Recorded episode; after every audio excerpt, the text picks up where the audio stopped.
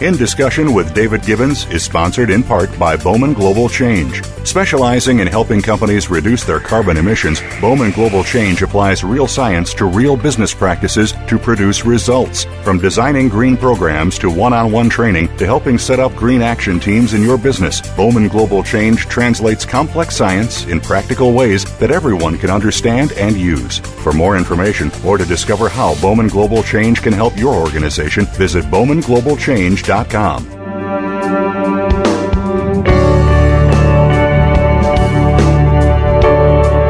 My guest today, Cindy Ashton, was born with only a 20% chance of living, underwent three heart surgeries by the age of 14, and was left in chronic pain with a damaged lung. Surpassing all the odds, she's gone on to train in a professional dance company, six hours a day, and sing opera even with her damaged lung.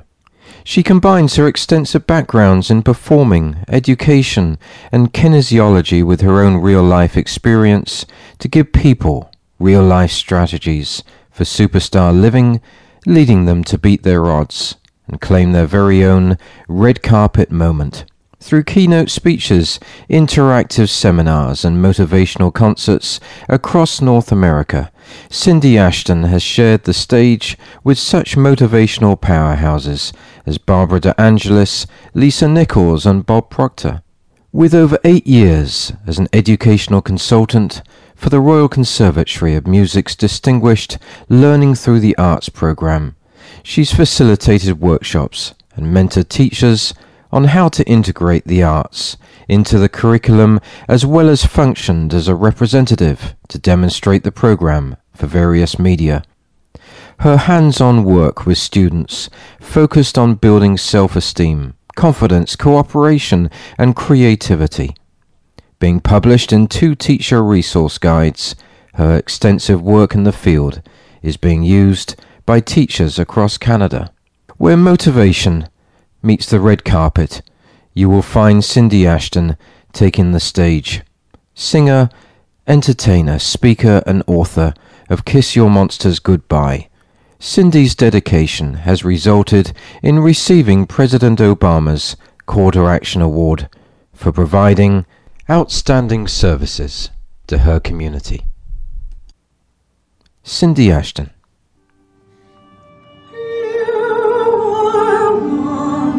My one companion.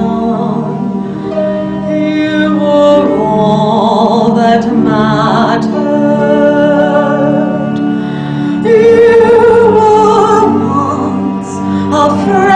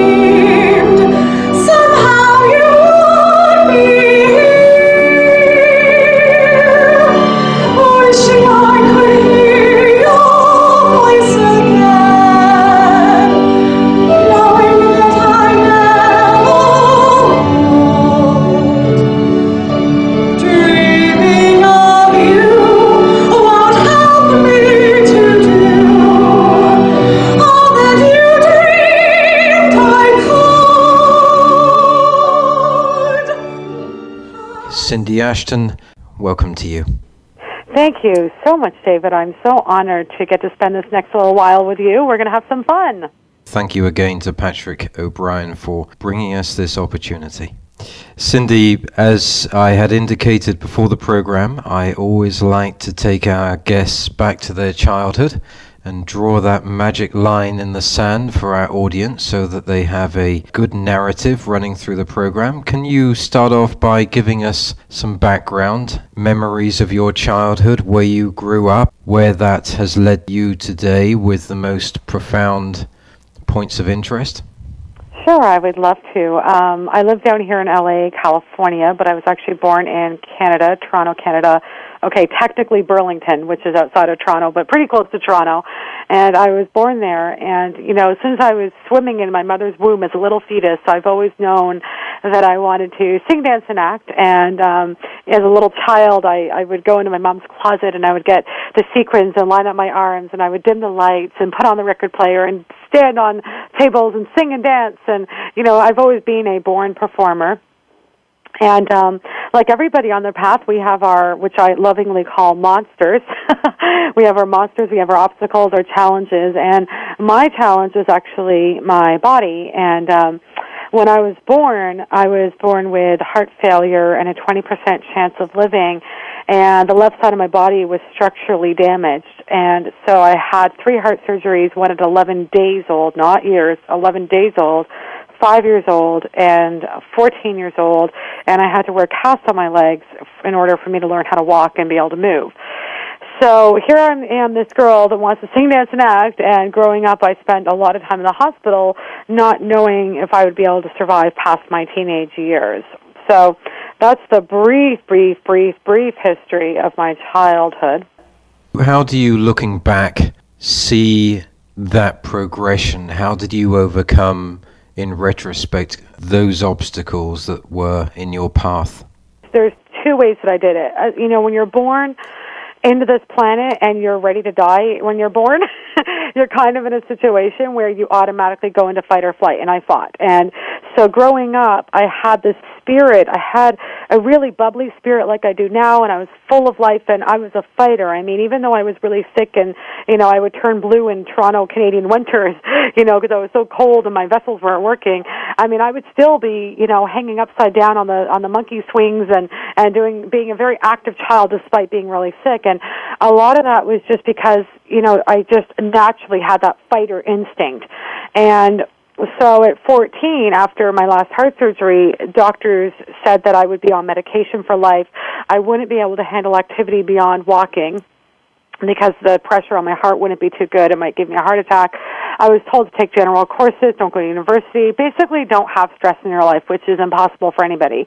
Um, and so you know, at 14, I was still in that fighter stage, and because I had grown up and I was very isolated in my childhood because I missed a lot of school, so it was hard to make friends, and because the left side of me was structurally damaged and I looked weird, and because of the scarring I had, you know, my chest was protruding, and so I, so I was I was I was really considered a freak at school, and I was always, you know, teased and even beaten up a couple of times because of, you know, because I was being different. So I'd always at that point, by the time I was 14, when I was given that prognosis, you know, I really was in a place where I hated myself, I hated the world, and I hated doctors, and I was a 14 year old, which meant I was automatically defiant.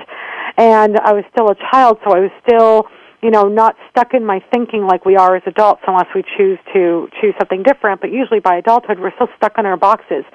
So I was already completely outside of the box and completely, you know, different than everybody else always that I just at that age I decided to fight back. And it really wasn't it was more from a place of fear and lack and that I just wasn't enough and that I wanted to prove to the world that I was worth something and that I was going to do it and that I was going to make it.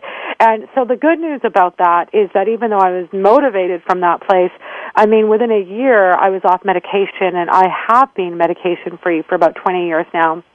I ended up, you know, going into dance classes a year later and ended up training six hours a day in a professional dance company four years later and many, many years later I went on to sing opera even on the damaged lung that I had from one of my surgeries. So definitely the way that I overcame it when I was younger is partially because it was just in my spirit, because I was born with this great spirit of just wanting to survive and do and live and breathe. And a lot of it was just from the fear that I just wasn't enough and that I wasn't worth anything and wanting to prove myself. Whereas now that I'm a lot older and that I've worked through my through my emotional issues and my psychological damages that I had, you know, I'm definitely at a place where I am so driven from this place of gratitude for what I have accomplished in my life in this place of love and and and compassion for all the other people in the world who are suffering in some way. And that's what's driving me now. It's now from from a place of love versus fear and not enough from where I was when I was a child. So when you were young, were you established in Western medicine, or I realize that you are a believer in holistic medicine at this stage and uh, more interested in your studies in Reiki and the chakra system, which I'm very knowledgeable on. Was that something that you were aware of in your younger years, or were you in the system and being conditioned by the system, as it were? That's a great question. I mean, definitely when you're growing up and you're sick, you're kind of just taken, I mean, you're basically taken to the hospital and going back and forth, and doctors are taking care of you, right? So I wasn't even in a position that I would have even thought of going after alternative medicine and Eastern ways of doing things because it was just wasn't something that was in my sphere. However, when I was 14 and doctors gave me that prognosis, I immediately went and started to do research on my condition, which is how I healed, you know, myself and got out of medication, partially because I read a lot about my condition, about the medications, about what I needed to do, about dieting, exercise to really heal myself. And so I was definitely western westernized growing up. However, as I got older and was into my 20s, and I started to do my emotional healing. Of course, spiritual healing came in, and then I started to really look into the Western stuff and and and alternative things, and that's that's really what has healed me. Osteopathy has been huge, chiropractic, massage. Even now, I'm still doing myofascial treatments to really be able to still make sure that I could structurally move and breathe and dance and sing. So you know, it's an ongoing it's an ongoing journey because I'm not hundred percent. It's always I'm always having more to heal from all the damage that I had, but it's definitely shifted from Western medicine to alternative healing. And of course, I do meditation, and like you said, I do Reiki on myself, and I breathe into my chakras, and and I do all that, and I chant, and I do all that stuff as well. So definitely now I'm completely on the alternative and and Eastern side. Do you illustrate in that in, in any way in your talks and events? I know a wonderful organization in Los Angeles that I work with called Turning the Wheel. Its founder, Elena Shaw, has a dancing foundation that she's had for 20 years, and they are very much uh, based around the consciousness, the power of the body, the chakras, and bringing people together through this turning the wheel. Is that another reason why you do what you do now to raise the consciousness of people and their wellness through dance? Absolutely. I believe, you know, I talk a lot, and especially in the first chapter of my book, Kiss Your Monsters Goodbye, I talk a lot about our body and that our body has its own innate wisdom, and it's about listening to your body and talking to your body. And a lot of healing has happened because I've been still and I have closed my eyes and I've talked to my body and I would breathe in my body and go, oh, I'm feeling tension in my shoulder, and I would say, hey, shoulder, how you doing there? I can feel that you, you know, there's some tension. What are you trying to tell me? Or I feel there's some constriction here. What are you trying to talk to me about? And because our body tells us stuff, and our and if you just sit and you listen and you talk to your body and you give it love, complete acceptance and gratitude, then it will talk back to you. You'll start to get insights about what it's about and why you're holding that pain or why you're holding that grief. And it's extraordinary because you'll start to heal in that way. But also, as you talk and listen to your body, your body will guide you as to how it wants to move to release it. And so, when you're talking about dance, you know, I unconsciously did this as a teenager every day. I would put on music twice a day and just dance the music the way that my body wanted to dance. And when you do that and you listen to your body and you follow the movement, even if you're not dancing and you're walking, but you find you're moving your hips more, you're moving your arms, whatever it is, and when you're moving, your body releases attention and releases a cellular memory if you just allow yourself to allow your body wisdom to take over. It's really quite incredible. Yeah, that's interesting talking about cellular memory. In my work, I do work with uh, people like John Perkins, the author, and Dr. Lee Jampolsky, all these wonderful people who work with shamanic teachings and these chakras. And everything you're talking about here is essentially eliminating the conditioning that we've all been under, n- not only in our own lifetimes, but that our parents have been and their parents have been and it sounds to me as if you are taking the heroic journey of pushing back against the problems that we have with Western medicine and looking at the holistic area that really does infuse into human beings the strength and power that they have through intention in their bodies? Absolutely. You know, I will always say that I am so infinitely grateful that the doctor saved my life, and I do believe that there is a place for Western medicine. There definitely is, but I also see too many people have a headache and pop a Tylenol as opposed to saying, "I wonder what kind of stress I'm under." Maybe what my, maybe my body's trying to say something to me. Same thing with a cold. I mean, I rarely take medication. I have to be practically dead on the floor to take medication. And because whenever something's happening, I just simply be I'm I just simply am being with my body and saying, "Hey, what are you telling me? Am I working too hard?" You know, am I making the wrong decision and you're trying to warn me but I'm not listening?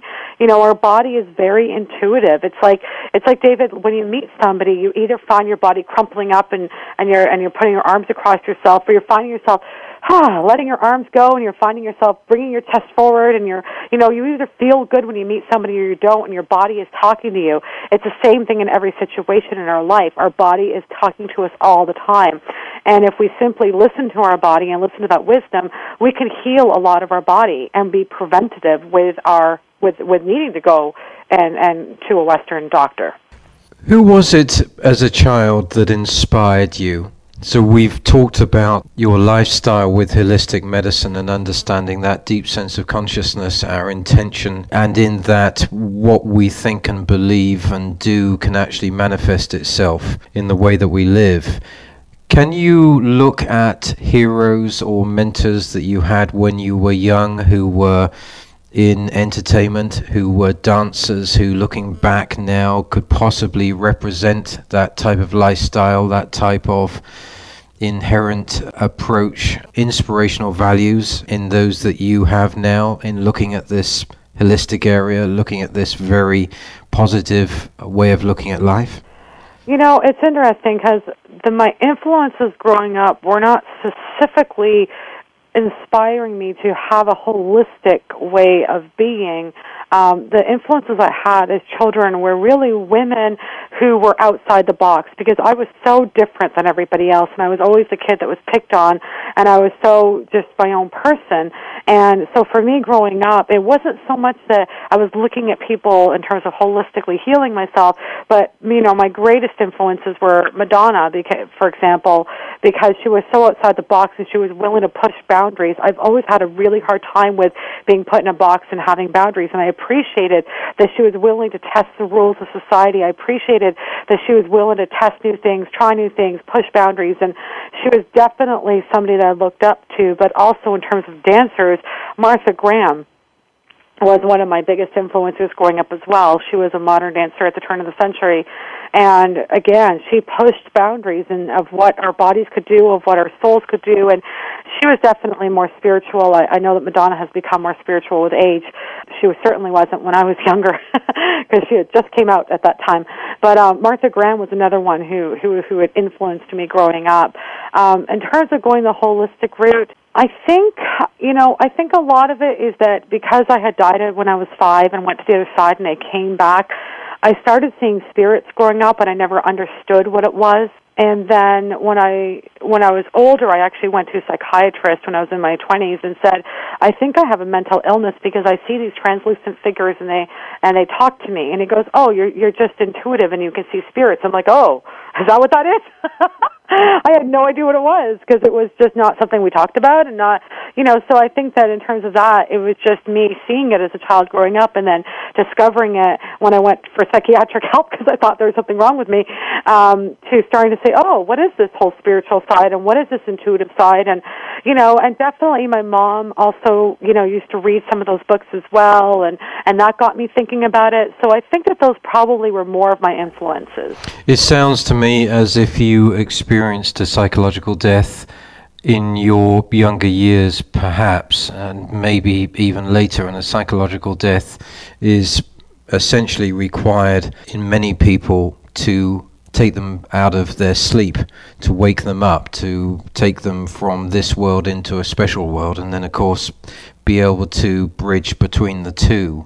Looking at that concept, and, and would you agree with that, firstly? But looking at that concept, can you see that it is possibly essential in people to go through a psychological death in order for them to find that inspiration, those qualities that you have, that victorious quality of n- never giving up, of having so much perseverance? That's an amazing question. I've never been asked that. I love it. It's great. Um, can you be really clear with me of what a psychological death is? Because I actually have never heard of that. So I just want to be able to answer accurately.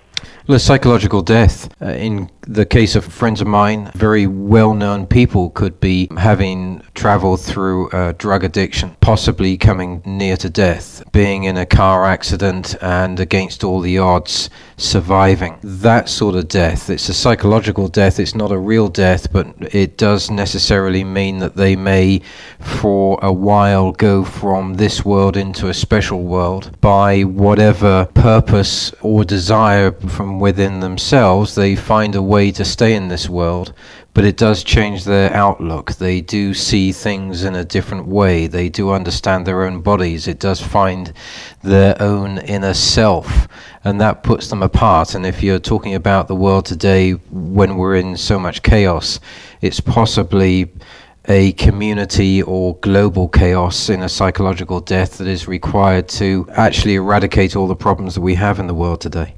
I completely agree with you. Thank you so much for clarifying. Yeah, it's like we've hit the rock bottom, or it's like the the phoenix that that that that rises out of the ashes suddenly. It's like a has to burn to to nothing before it can come back, kind of thing. And um, yeah, it's really interesting because when that whole credit crash thing happened, when was that? Like two and a half years ago, October and I I said to it, and I just saw everybody falling apart. And then I moved to the U.S. actually right after that, which was madness on my part. it's like I just walked right into the middle of the fire. But it was interesting because I said everybody was panicking, and freaking out on TV, and I was like, you know what?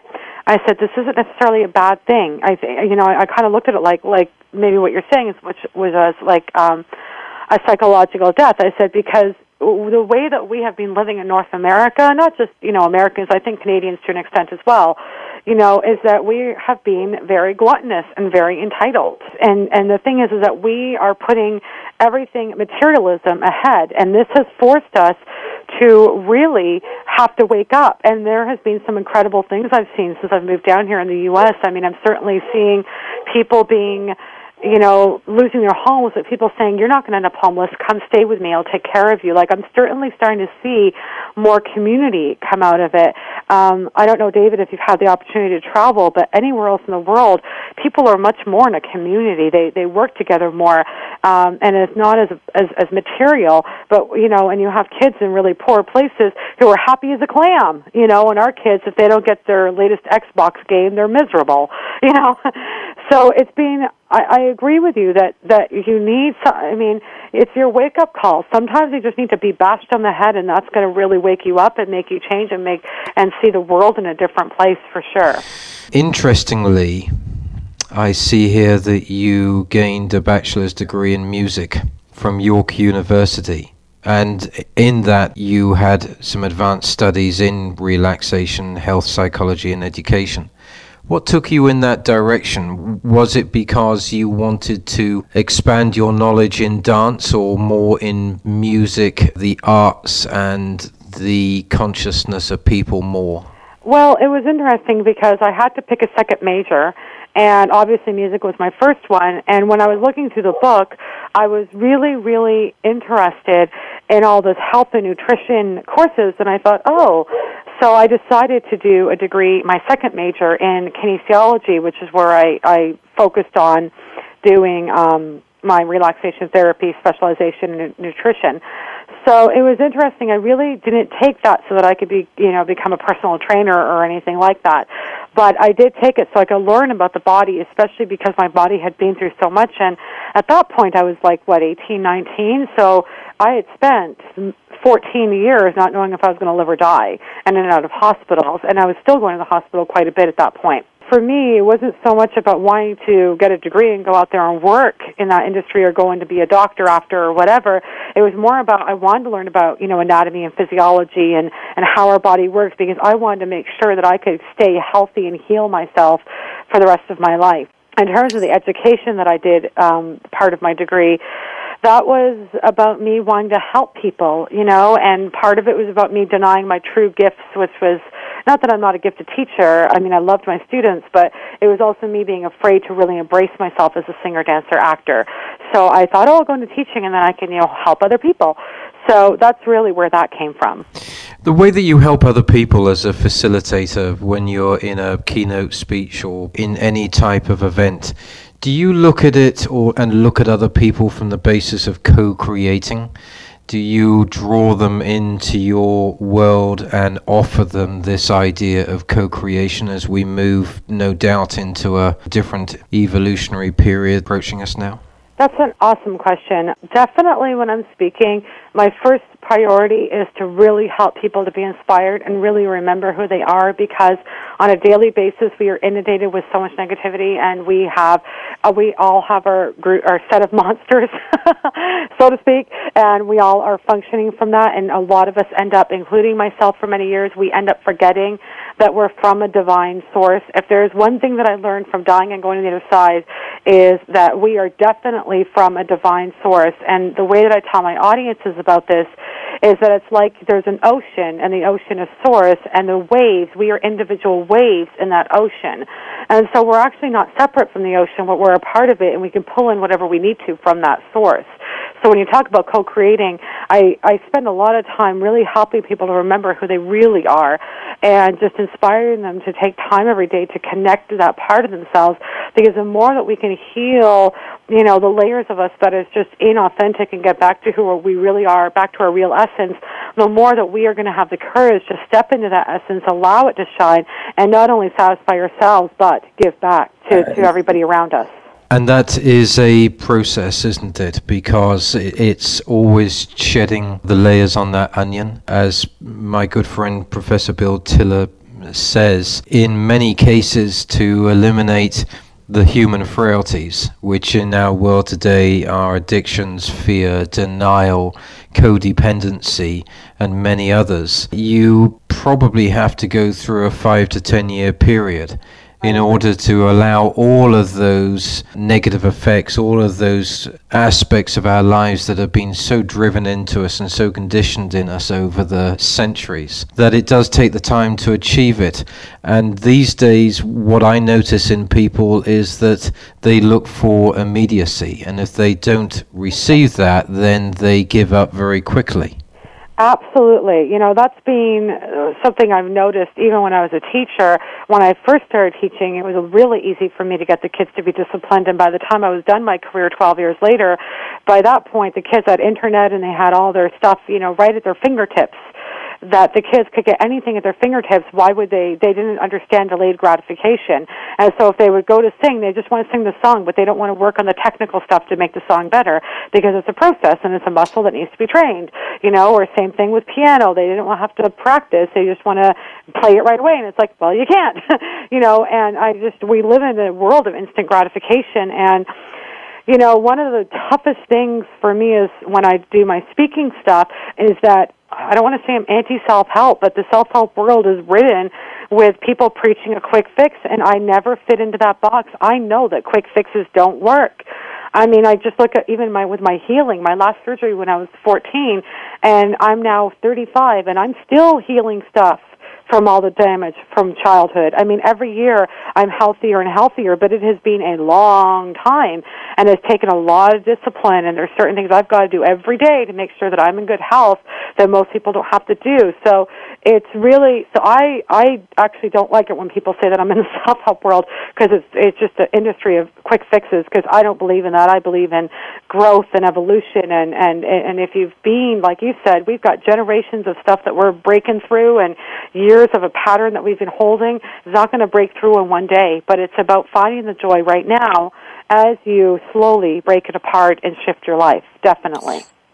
Let's talk about your book, Kiss Your Monsters Goodbye, in context to that those aforementioned principles that we've just discussed. When you talk about monsters, are you talking in the same vein and the same purpose as I've just mentioned those human frailties? Is that all part of the purpose of the book, the objective? Well, really, uh, when I talk about monsters, it's really defining it as the obstacles or the fears or the limitations that you have in your way that's standing in your way of your true essence and being able to go out there and live your authentic life, the, the, the goals and dreams that you really want. And I say authentic because, again, in the self-help world, there's a group of, of people that it's all about they just want a quick fix and to make a million dollars, and that's not what I'm selling because there's nothing wrong with money, and, and I love money because it could do a lot of good in the world.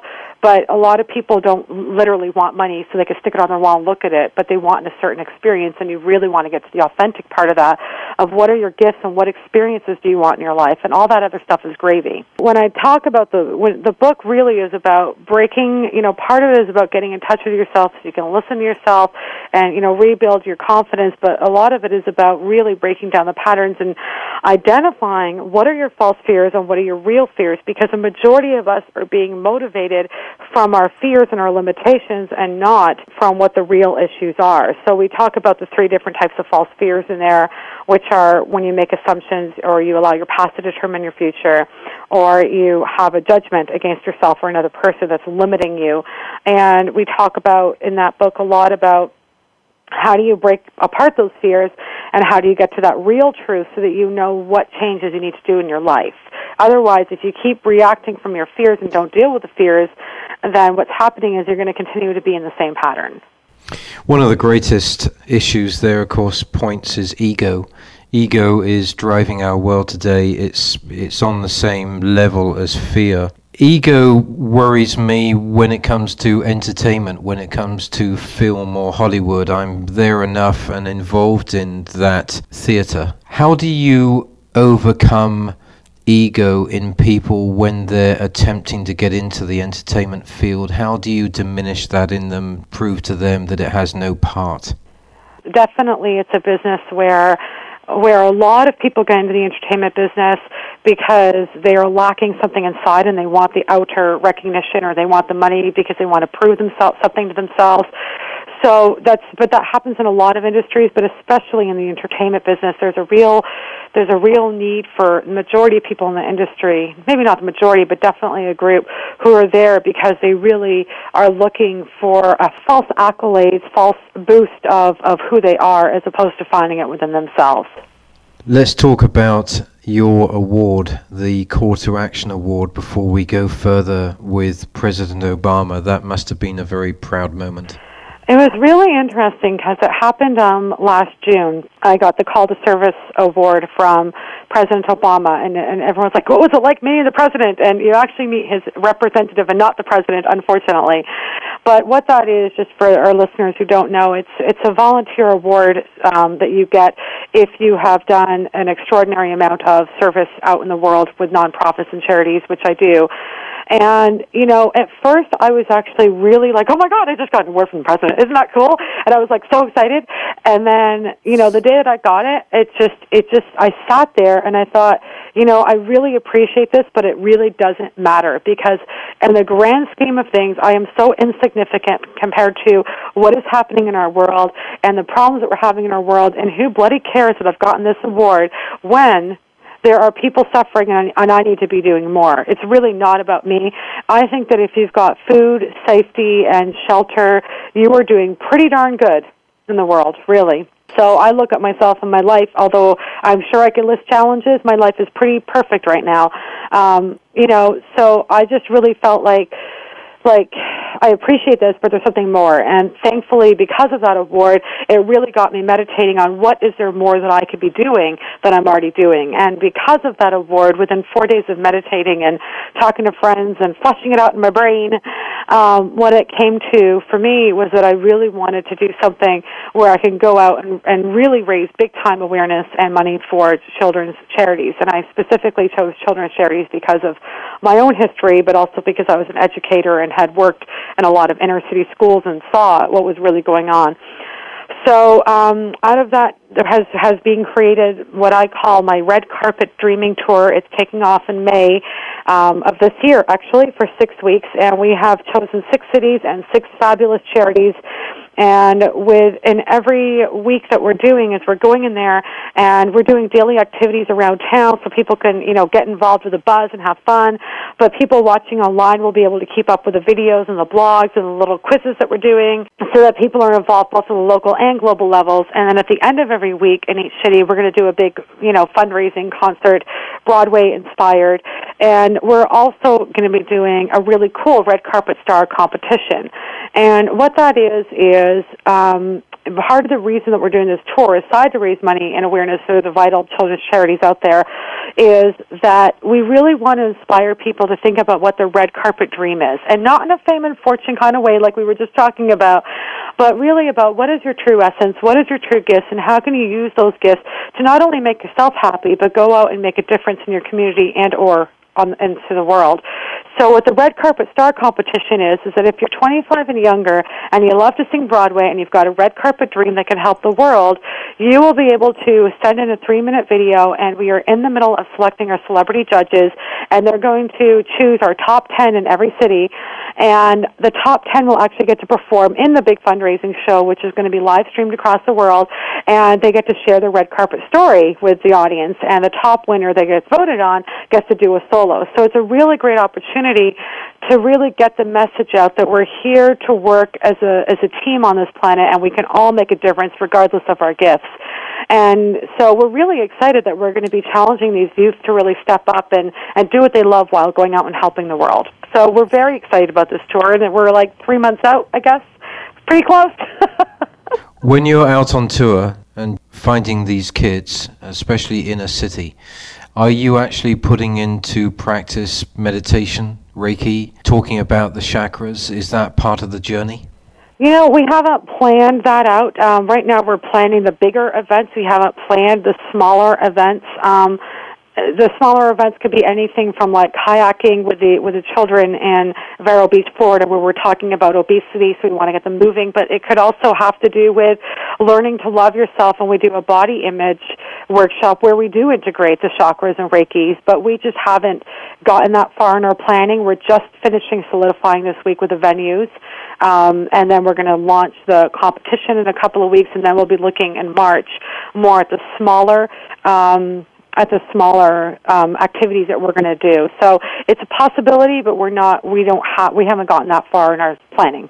When you come away from spending time with these children, what are your impressions of where they're at today in clearly a very chaotic world that is going through a huge change?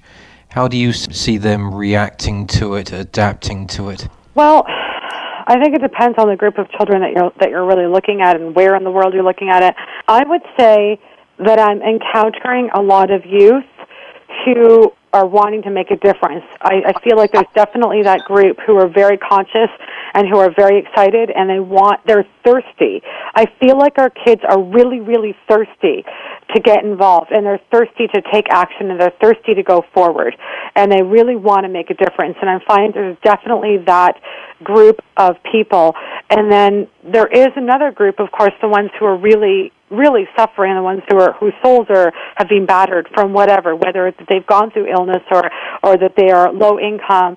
I mean these kids again if you approach them with love they will swallow up whatever you're feeding them and I and I know that from when I was teaching as well. I did a lot of inner city schools, and I would and I was a consultant, and I would work with teachers, and I would see them motivating from fear. And the minute that I would go in with these kids and put them in a circle and close their eyes and set the intention for the day and take them through a visualization about how brilliant and amazing they are and how excited I was that I get to work with them and the brilliance that's going to come out of them.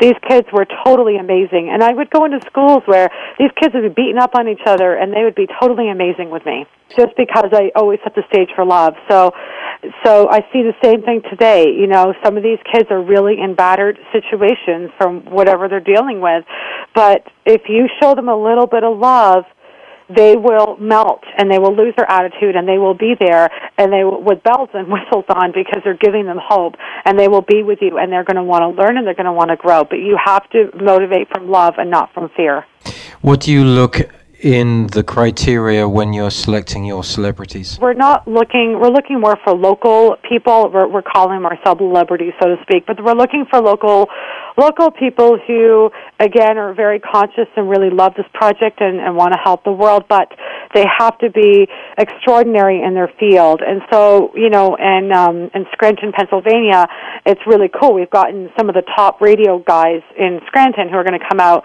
and be our judges. For example, um, you know, in LA, I'm talking to a couple of the top um, vocal teachers, you know, off of like American Idol, for example, um, who one of them is extremely deeply spiritual and very conscious and does a lot of her own charity work. So we're really looking at people who are in the entertainment business who have achieved a certain level and are able to understand that we are that this is a conscious project and that they're really looking at these kids, yes, for the singing, but also for what they're going to bring to the world. Looking back over your life, you are clearly very passionate and doing a incredible job with your work and your passion. What resonates with you when you look back at your childhood that could possibly have been a lifesaver that you could translate into the minds and hearts of these kids that you spend time with? Unconditional love acceptance because that's what I didn't have growing up. I never thought that I was enough, and I couldn't even look at myself in the mirror for years of my life. I think that every adult out there, it's their duty to learn to love and accept themselves so that they could offer that same amount of love and acceptance to their children, to be loved and accepted for where they are at, at their life, and that will help them to grow, and it will ease their pain because they know that they're supported. I think that's just defined you as uh, one of our modern day heroes. And as far as dance is concerned, can you describe for our listeners, describe to people just what it is about dancing that is so electric, so important in our society today? Well, as I had said earlier, a lot of it is that our body is always talking to us. Um, and so we when we're dancing and we just allow ourselves to go with our music the the body will just take over and release what it needs to and move in ways that it needs to release whatever tension it has another thing is is that we always hear about visualization and meditation and we always think about it in terms of sitting in a cross-legged position and i actually meditate best when i'm dancing because again when i'm dancing and i'm in flow and i'm releasing all that tension and that stress i'm getting out of my head and into my heart and into my soul and when you get into your heart and your soul and you get out of your head because you're just being with your body and being with the music and the flow and the movement and the energy, that is when the divine essence comes through. That is when your divine guidance comes through. That is when you're able to truly visualize your life on a greater level. And obviously dance, I mean, we have one third of our American children are overweight, so obviously dance would be very beneficial for these kids. What is the major pivotal objective that you have now in the future, both for yourself, your loved ones, and those who want to become involved in this? Well, you know, it's funny. I was just talking to my manager the other day about what are we going to do after this tour, and the original idea was to do a yearly tour, but now we're starting to think, you know, we have so many charities wanting to work with us, and we do actually have pretty strict criteria about who we work with, but uh, we are thinking tentatively right now that we will do a different charity every month so that we can keep the inspiration going and keep the keep getting out there with the issues that's happening with our youth and our children and keep giving people opportunities across the US and Canada. So right now we're doing six cities, but there's a gazillion cities across the US and Canada. So we we are going to continue to do that um, in terms of, of our charity work and in terms of continuing to excite and engage people in that way. On a personal level, um, on a professional personal level, without the charity stuff, I definitely, you know, back in Canada, I was starting to get some bigger stuff in terms of starring in musicals and singing opera with some symphonies, and I would love to be able to, well, expand that career down here in the U.S. as well as continue to do this project and continue it going so that we can continue to inspire people to step into their greatness and give back as well as bring light to what's happening with our children. So there's different levels that people can get involved. If you're a charity and you are a child youth charity and you're interested in having us come to your city and partner with you on a project, we will be very shortly in the next month putting up on our charities page a form that you can enter and then we'll be starting to go and plan the future ones. So for now you can go to our website at redcarpetdreaming.com dot com and just enter your information and we will announce it or just keep checking back on the charities page. If you're looking, if you're a business and you want to sponsor us, that would be awesome. We have some really cool stuff because of the amount of social media and traditional media that we're doing and online and offline events that we're doing, it's an awesome opportunity for businesses to be able to get a lot of traction while helping out um, these charities and really making a difference. So, what we're telling um, them is for anybody who's interested in sponsoring, two of our pages are up, but if you go to the, the individual pages of the different charities, we do have information on the event with sponsor packs there. And again, we've only got two of them up, and it's under tour dates. Again, if you enter your name and, and email into our you know sidebar information, then then we will be able to keep you updated and let you know when the sponsor packs are available. If you want to attend the event, again, I'll just keep going to redcarpetdreaming.com.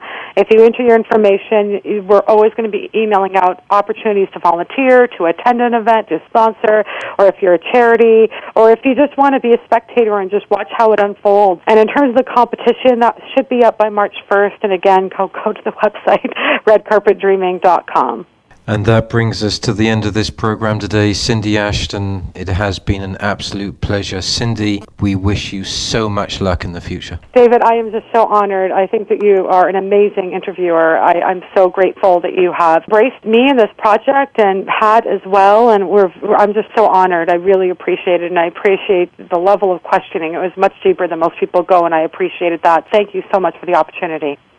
And to our listeners today, I do hope that you enjoyed this program as much as I. You can gain information on this and any other program in the series at davidgibbons.org.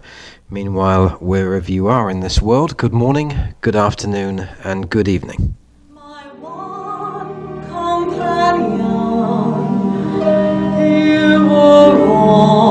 That mattered.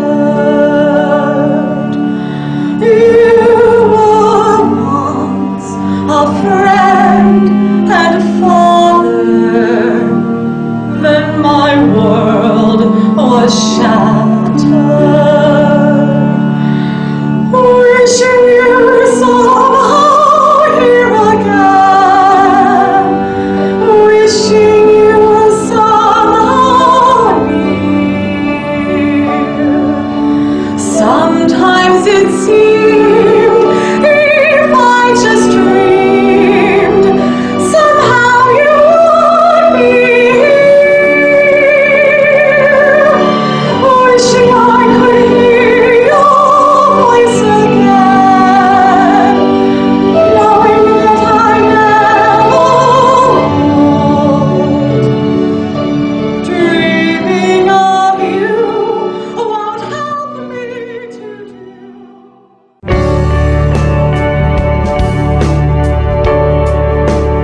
David Gibbons in Discussion welcomes listeners' comments and viewpoints at its blog at davidgibbons.org. This programming is supported by organizations and firms in the private and public sectors.